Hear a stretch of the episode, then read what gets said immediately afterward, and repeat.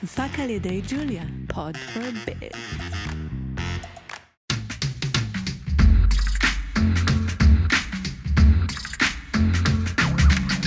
כסף של אחרים. על משכנתה, מימון וכל מה שביניהם. הפודקאסט של אבירם טננבאום. אהלן אורי. אהלן אבירם, מה קורה? הכל טוב, מה המצב? וואלה, יופי. שמש בחוץ, תענוך. חיים יפים. החיים דבש. יאללה, אז בואו נעשה איזה פתיח. אז ברוכים השבים לפודקאסט, כסף של אחרים. אני אבירם טננבאום, בעלים ומנכ"ל חברת פרדס, ייעוץ פיננסי ומשכנתאות, מומחה למימון. איתי פה אורי רגב. היום אנחנו נעשה פרק שהוא בעצם המשך לפרק הקודם שעשינו עם טל בנוגע לנחלות. כן, ואחד פרק זה היה, הפרק על הנחלות. כן. כן. היום הוא יהיה יותר קליל, אני מבטיח, הוא יהיה יותר קליל, ובאמת טל נתן לנו סקירה מדהימה, סופר מקצועית, על הצדדים המשפטיים, הרישומיים, כל מיני דברים שנוגעים לבטוחה עצמה, לנכס. כן. היום ניתן את הזווית של איך זה בכלל מתחבר לנושא של משכנתאות. אבל לפני שנצלול לזה, שמע, אנחנו פספסנו בענק. מה? במה פספסנו? איזה הזדמנות נדלן שחמקה לנו מהרדה? לא, לצערי לא הייתה הזדמנות. לא, אותי לימדו שאם יש סיבה למסיבה, אז צריך לחגוג אותה. אתה צודק. ודילגנו על פרק 30, יום הולדת עגול. נכון. ולא ציינו את זה, אפילו הוגיה לא הבאנו. נכון, אתה צודק. הייתי כל כך עסוק במעבר בין ריביות, לבין גופי מימון, לבין נחלות, שזה פשוט חמק מהרדה. 30 פרקים חביבי. אז לא, עכשיו אנחנו כבר אחרי, בוא. עוד מעט אנחנו כבר ב-40, אבל אנחנו חוגגים בדיעבד. אכן, מזל טוב. תודה, תודה, גם לך. אז כמו שאמרתי, היום אנחנו נדבר על נחלות ועל מימון בנחלות ומושבים. רגע, אבל לפני שאתה קופץ לשם, יש משהו אחד גם חשוב ששכחת. נכון, הניוזלטר. אז בעצם אני מזמין את כולם להירשם לניוזלטר של פרדס. ניוזלטר באמת עם תוכן סופר איכותי, מעניין, גם הפניות לפרקים חדשים של הפודקאסט, גם דברים שחשוב לדעת על עולם של מימון, של משכנתאות, הרבה תוכן איכותי, בתדירות לא חופרת בעליל. כן, חשוב לציין תוכן איכותי וגם עדכני, כל רפורמה, כל שינוי, כל עניין של הריבית של בנק ישראל, מקבלים שם פירוט, לא רק על זה שזה קרה, אלא מה המשמעות של זה לכיס שלנו, למשכנתה שלנו, להחלטות פיננסיות, זה פודקאסט חובה לכל בית. חד משמעית, אז כדי להירשם לניוזלטר, פשוט נכנסים לאתר של פרדס ייעוץ פיננסי ומשכנתאות, ויש שם פופ-אפ שפשוט יקפוץ ויזמין אתכם להירשם, אז מוזמנים באהבה גדולה. ובלי קשר, כל נושא שהוא, התייעצויות, מימון, משכנתאות, אז הכי בכיף, יש כל כך הרבה דרכי תקשורת, לא צריך להרחיב. יאללה, קדימה. יאללה, בא לי לקפוץ לעניינים. גו. אז מימון לנחלות, נחלות ומושבים. אז קודם כל, למה בכלל עושים על זה פרק נפרד? זאת אומרת, מה שונה במימון לנחלה במושב? לעומת מימון של דירת 3 חדרים בקריית אונו. רגע, זה כבר אני יכול לענות לך, כי הקשבתי לפרק הקודם ושמעתי שיש קודם כל מלא בעיות של רגולציה, בעיות של רישום, כל מיני, אתה נמצא בתווך הרישומי שבין מינהל מקרקעי ישראל לרשות המקומית או איך זה נקרא, אזורית, אם אתה לא באמת באיזשהו מועצה, יש שם הרבה סלט בקיצור. באופן טבעי גם הבנקים לא אוהבים סלטים, אז אולי פה אתה נכנס לתמונה. הבנקים לא אוהבים סלטים, ושיש סלטים, אז בדרך כלל יש לזה נטייה לעשות, כמו שיש ריבית דריבית, אז סלט דסלט, או לא יודע איך להגדיר את זה. כי אם יש לך סלט בחיים, כשאתה מגיע לבנק, זה מקבל תעודה. בגדול הייתי רוצה ללכת מתודית. קודם כל הייתי מחלק את זה ל3 סוגים של עסקאות, שהן הכי שכיחות. רכישה, אוקיי, רכישה של משק/נחלה. השני זה בנייה, בנייה עצמית בשטח של נחלה, והדבר השלישי זה הלוואה לכל מטרה, משכנתה לכל מטרה. אני לא אומר שאי אפשר דברים אחרים, או מחזור של כל אחד מאלה, אבל אלה המקרים העיקריים שניתקל בהם. אז קודם כל, יש גם כמה אלמנטים שמוסיפים מורכבות בכל אחת מהעסקאות האלה. א', זה מורכב בירוקרטית. למה אני אומר שזה מורכב בירוקרטית?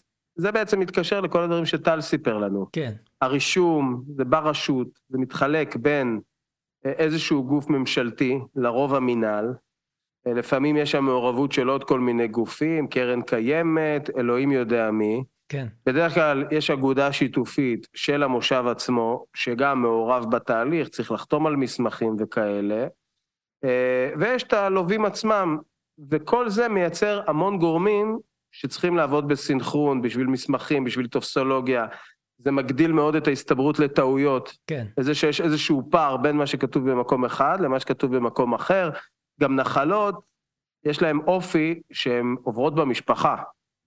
ובנחלות מאוד שכיח להתקל באישורי זכויות, בנכס שנמצא בבעלות של אותו אדם 50 שנה, כן. או 70 שנה.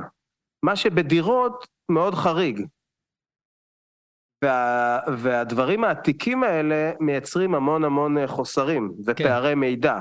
ובכלל אמרת סינכרון בין כמה רשויות, וזו תכונה שמדינת ישראל לא כל כך מצטיינת בה. סינכרון בין נכון. רשויות.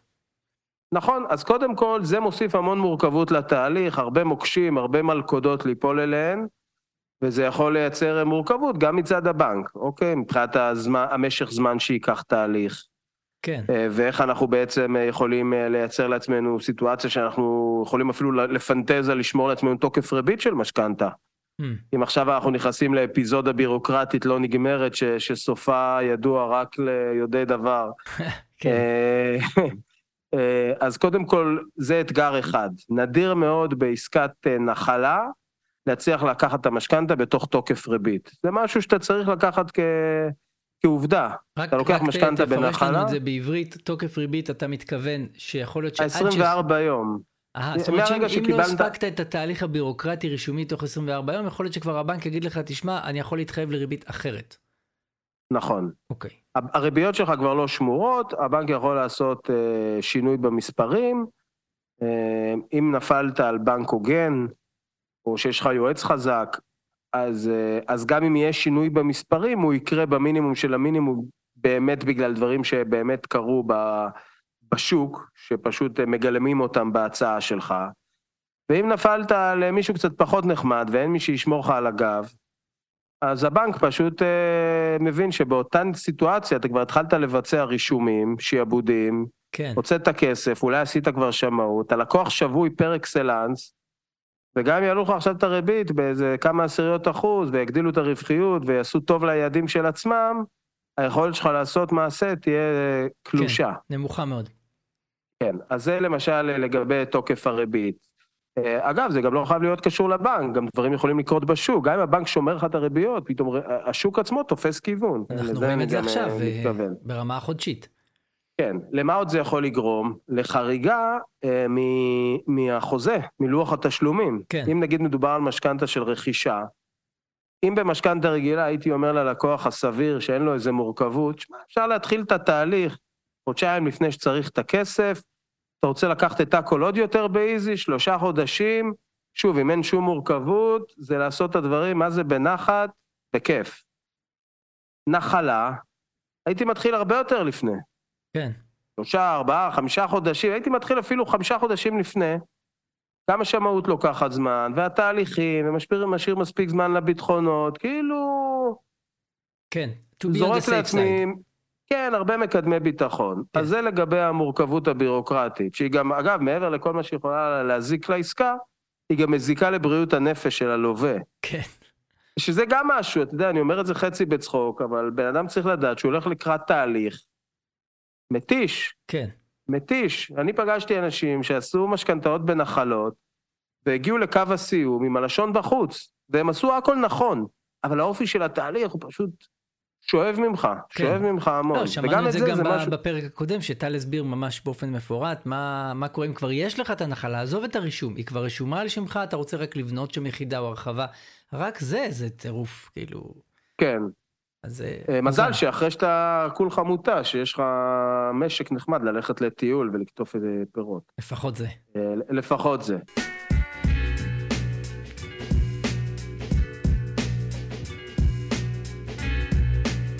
זה המורכבות הבירוקרטית, שהיא מורכבות פרוצדורלית, היא יכולה לעכב, היא יכולה לתקוע מקלות בגלגלים, אבל היא לא מהותית לעסקה. זאת אומרת, העסקה בסוף תקרה.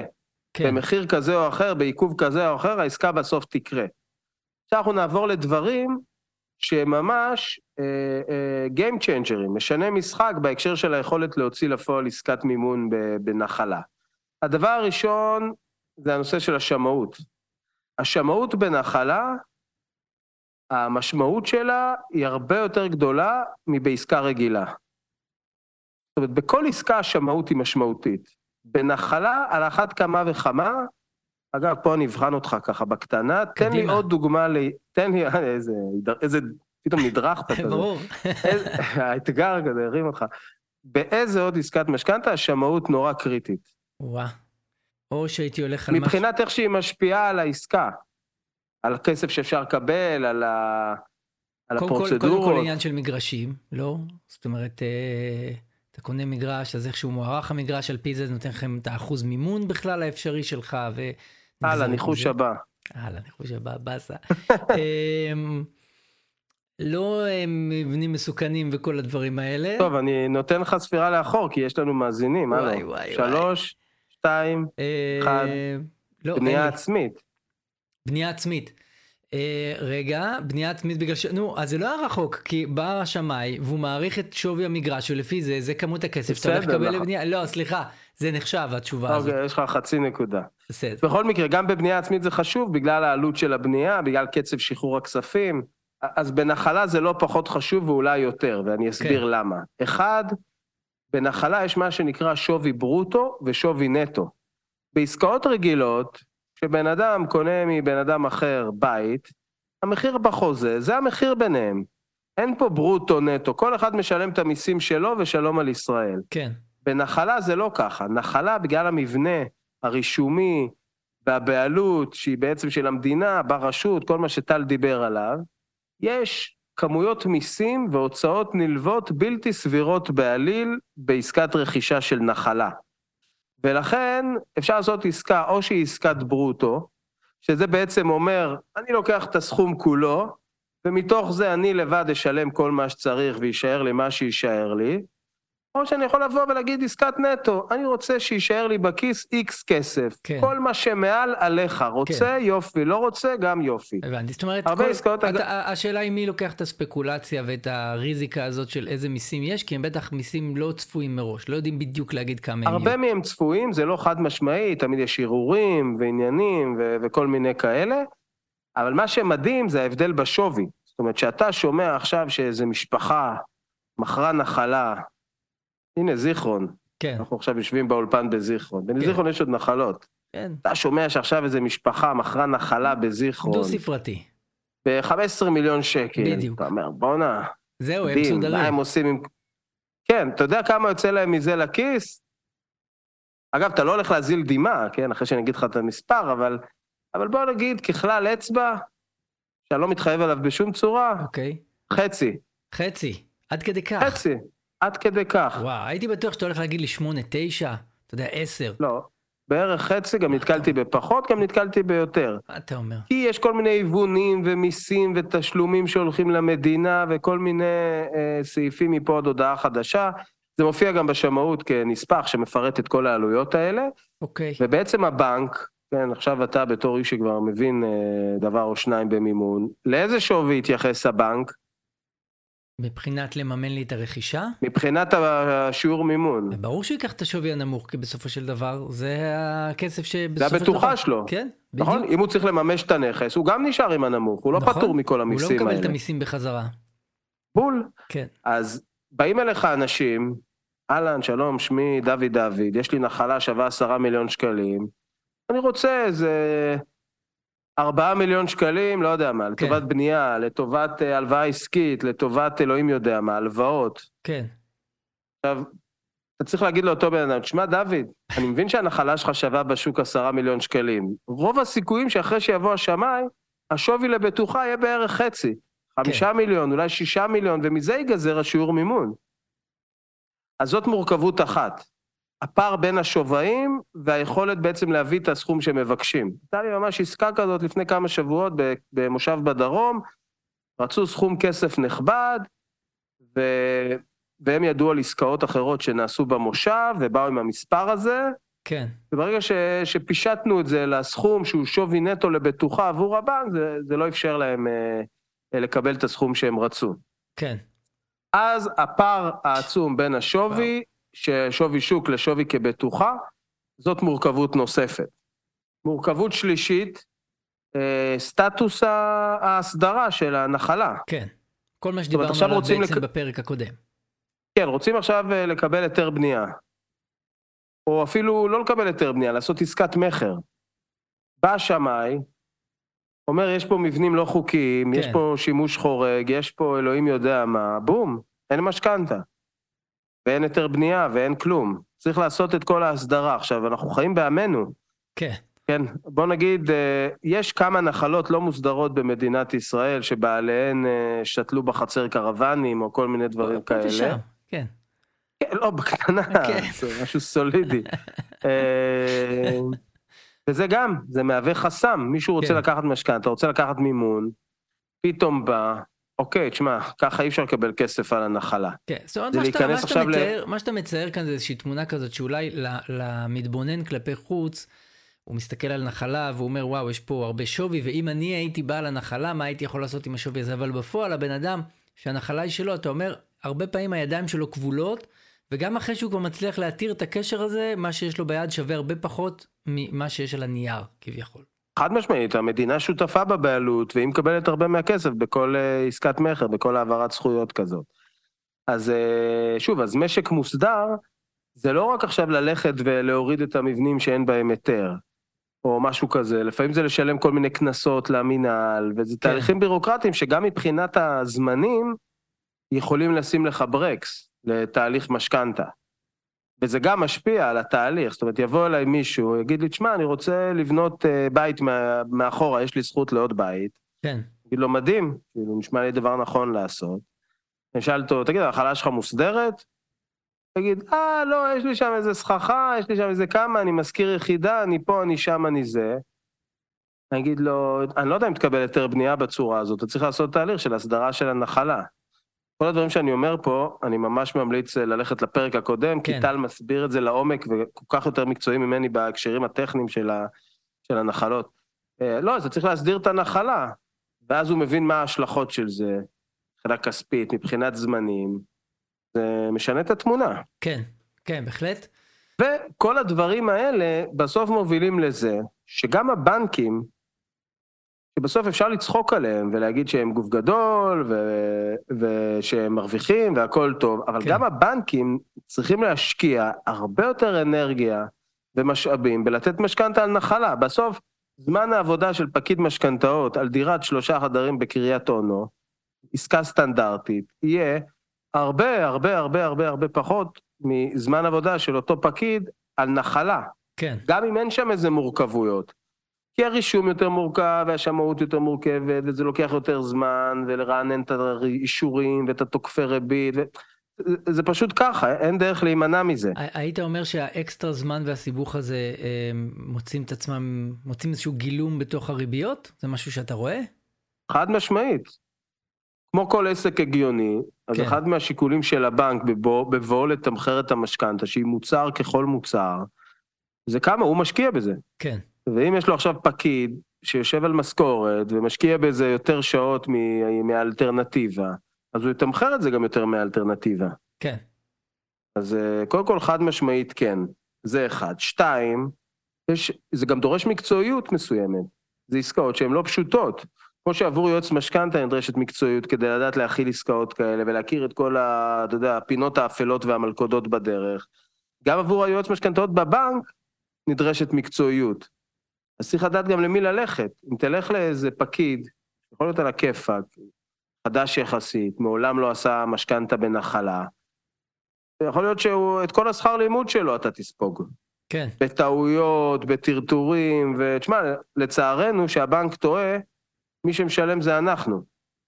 הבנק כן. לא אומר, סליחה, טעיתי, ומפצה אותך על הזמן, או על האקסטרה טרטור, ועל זה שאתה צריך אחרי זה ללכת לתקן את כל המסמכים מחדש.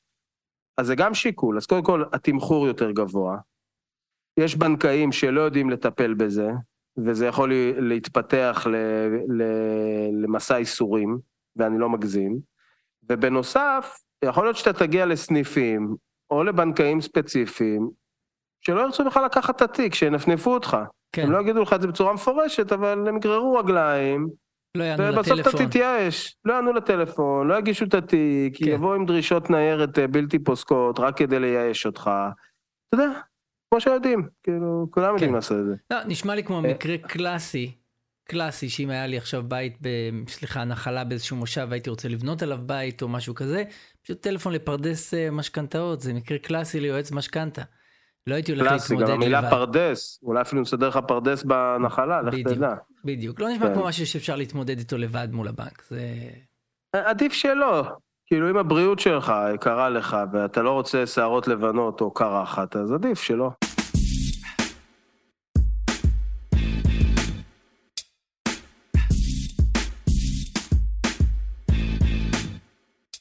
אלה האתגרים העיקריים, אנחנו נפגוש אותם גם בעסקת רכישה, גם במשכנתה לכל מטרה. עוד דבר שקורה הרבה במשקים, זה שהבעלי משקים הרבה פעמים הם מבוגרים. כן. כי זה נכסים שהרבה עוברים בירושה, שוב, מאותה הדבר שהזכרתי, שזה נכסים שנמצאים בבעלות המשפחה עשרות שנים, למשפחות, ובצדק, יש נטייה לא לוותר על משקים, כי למרות כל מה שטל אמר, זה עדיין דבר נחשק ורצוי ואטרקטיבי, והרבה פעמים זה אצל אנשים מבוגרים, שהם כבר לא בגיל שהם יכולים לקבל משכנתה. כן. ואז הרבה פעמים בנחלות יש הרכב לובים של הרבה אנשים. יש לך את שני ההורים המבוגרים שיחיו, ויש לך את אחד הילדים, או שני הילדים, או עם בני כן. זוג, ואז זה כל מיני תיקים עם 4 לובים, או עם 2 לובים ו2 ערבים, שזה גם מוסיף מורכבות, עוד טופסולוגיה, עוד ניירת, עוד חוסר מוטיבציה של הבנקאי לטפל. בהחלט עשית חשק, אני חייב לציין, אני רץ לקחת משכנתה על הנחלה שלי, פשוט... לא, מה שאתה צריך לעשות זה פשוט לחסוך עוד טיפה, ואז לקנות במזומן. הבנתי, אוקיי, עוד טיפה ואני שם, ממש עוד כמה ימי עבודה בודדים ואני שם. כן, אז זהו, זו התוכנית שלך, אורי. בדיוק. וזה ככה בגדול לגבי נחלות. מבחינת בנייה, בנייה זה תהליך מעניין בנחלות. קודם כל לגבי זכויות בנייה, כמה אפשר וזה, כן. זה בכלל לא המומחיות שלי. מפנה לפרק הקודם עם טל, וגם אפשר ליצור קשר עם טל, מי שרוצה נכון. להתייעץ ברמה הפרטנית. אבל מבחינת המימון, בעצם יש שני תרחישים עיקריים של בנייה בנחלה. או שהבעלים של הנחלה בונה עוד בית, הוא הבעלים, יש לו זכות לעוד בית, בונה עוד בית בכיף שלו, או שהבן הממשיך רוצה לבנות בית. אוקיי. סליחה, ומקרה שלישי, או שיש בן, כן, שאני אומר בן זה מתכוון לשני המינים, פשוט ההגדרה היא בן ממשיך. או שיש בן ממשיך שרוצה לבנות בית, אבל הוא לא מוגדר רשמית כבן ממשיך. מה זאת אומרת? ואני עוד שנייה אסביר. כן. עוד שנייה אני אסביר. כן.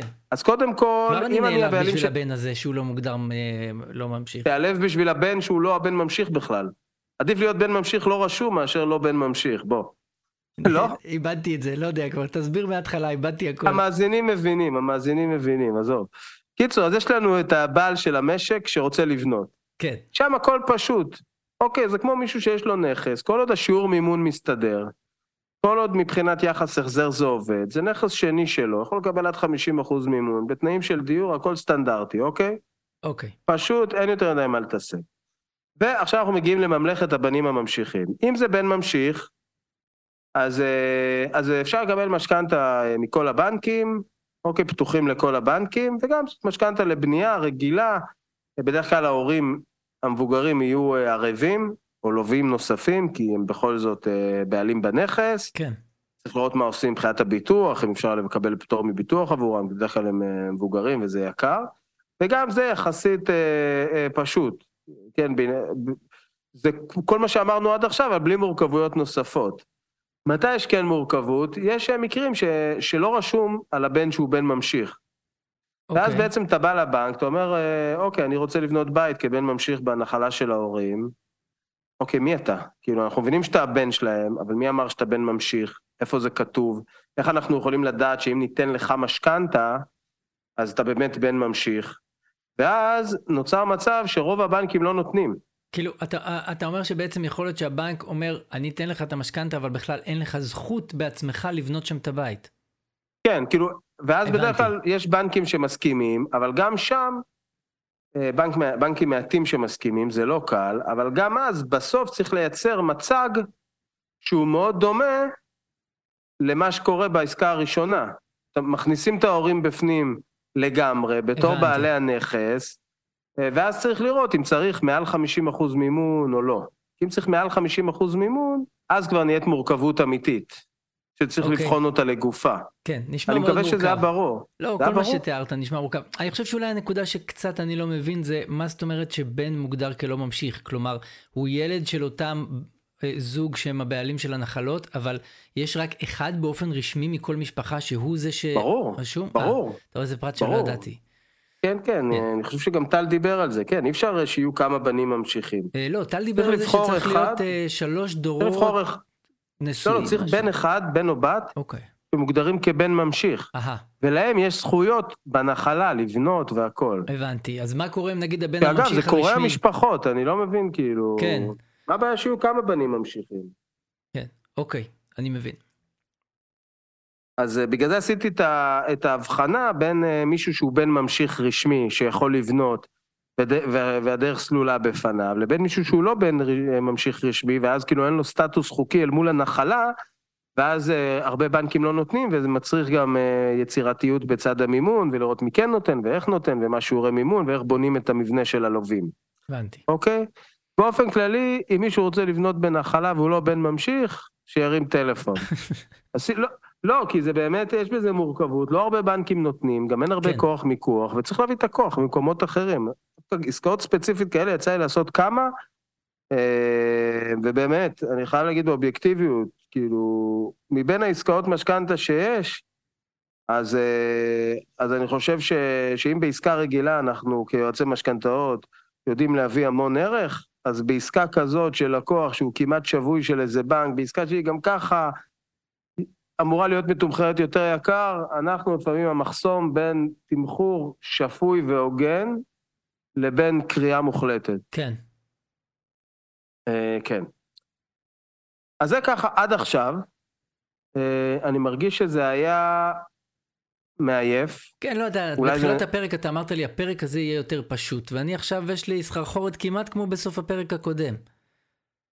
כן. כי הקודם היה יותר מורכב. כן, לא, זה באמת... הכל יחסי, לא אמרתי שהוא יהיה פשוט, אמרתי שהוא יהיה יותר פשוט. הבנתי. לא, באמת, אני כנגד כל מה שתיארת עכשיו, אני מדמיין את העץ תאנה הזה שבקצה המשק, ליד 2 ברושים וכל זה, לא יודע, זה נשמע לי כבר, אתה יודע, רחוק מדי החלום הזה. טוב, אז תכלס אנחנו די לקראת סיום מבחינת הנושא של הנחלות, יש עוד 2 נושאים שהם קצת חיצוניים לדבר הזה שאני רוצה שגם נדבר עליהם, הם לדעתי מאוד מעניינים, אבל אני רוצה לסכם ממש בשורות תחתונות, מה שדיברנו עליו עד עכשיו, לא ברמה המקצועית, אלא יותר ברמת ההמלצות. קודם כל, אתם לפני תהליך של רכישה של נחלה, בנייה בנחלה, כל דבר שקשור לנחלה, להבין את השווי, להבין את הפער הזה בין הברוטו לנטו, ולעשות איזה תהליך, מתווכים, שכנים, whatever, להבין את השווי, לדעת איפה אתם עומדים. זה קודם כל. Okay. דבר שני, לגזור מספיק זמן אחורה. לא okay. עכשיו אני צריך כסף עוד חודש, אלא אבירם אני צריך כסף עוד חודש. זה okay. לא יקדם אתכם לאף מקום. לקחת, מקדמי ביטחון, לגזור זמן אחורה. 3, הסדרת המשק, להבין מה קורה שם, כן, לא, למה לא, זה גם תהליך שצריך לקרות מבעוד מועד.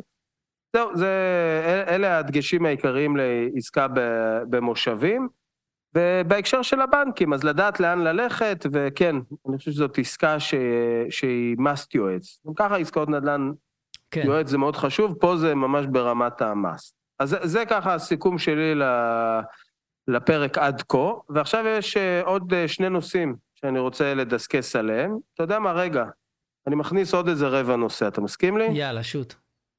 אני מרגיש שלא דיברתי מספיק על משכנתא לכל מטרה בנחלה. זה פה אני רוצה להגיד 2-3 משפטים. הרבה אנשים צריכים את המשכנתא בשביל כל מיני תשלומים למינהל.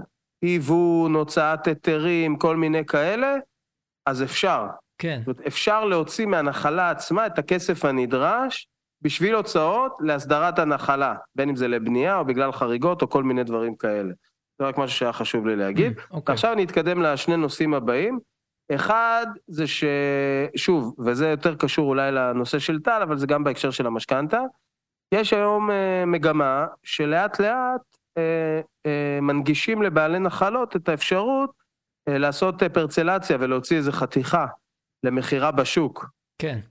זה משרת הרבה מטרות, אתה יודע, יש הרבה ביקוש לנדלן, גם לבעלי הנחלות זה מהווה מקור הכנסה מדהים, גם למדינה זה מקור מדהים למיסוי. המועצה האזורית. זה ווין ווין ווין בגדול. כן, כולם מרוויחים, זה ווין ווין ווין.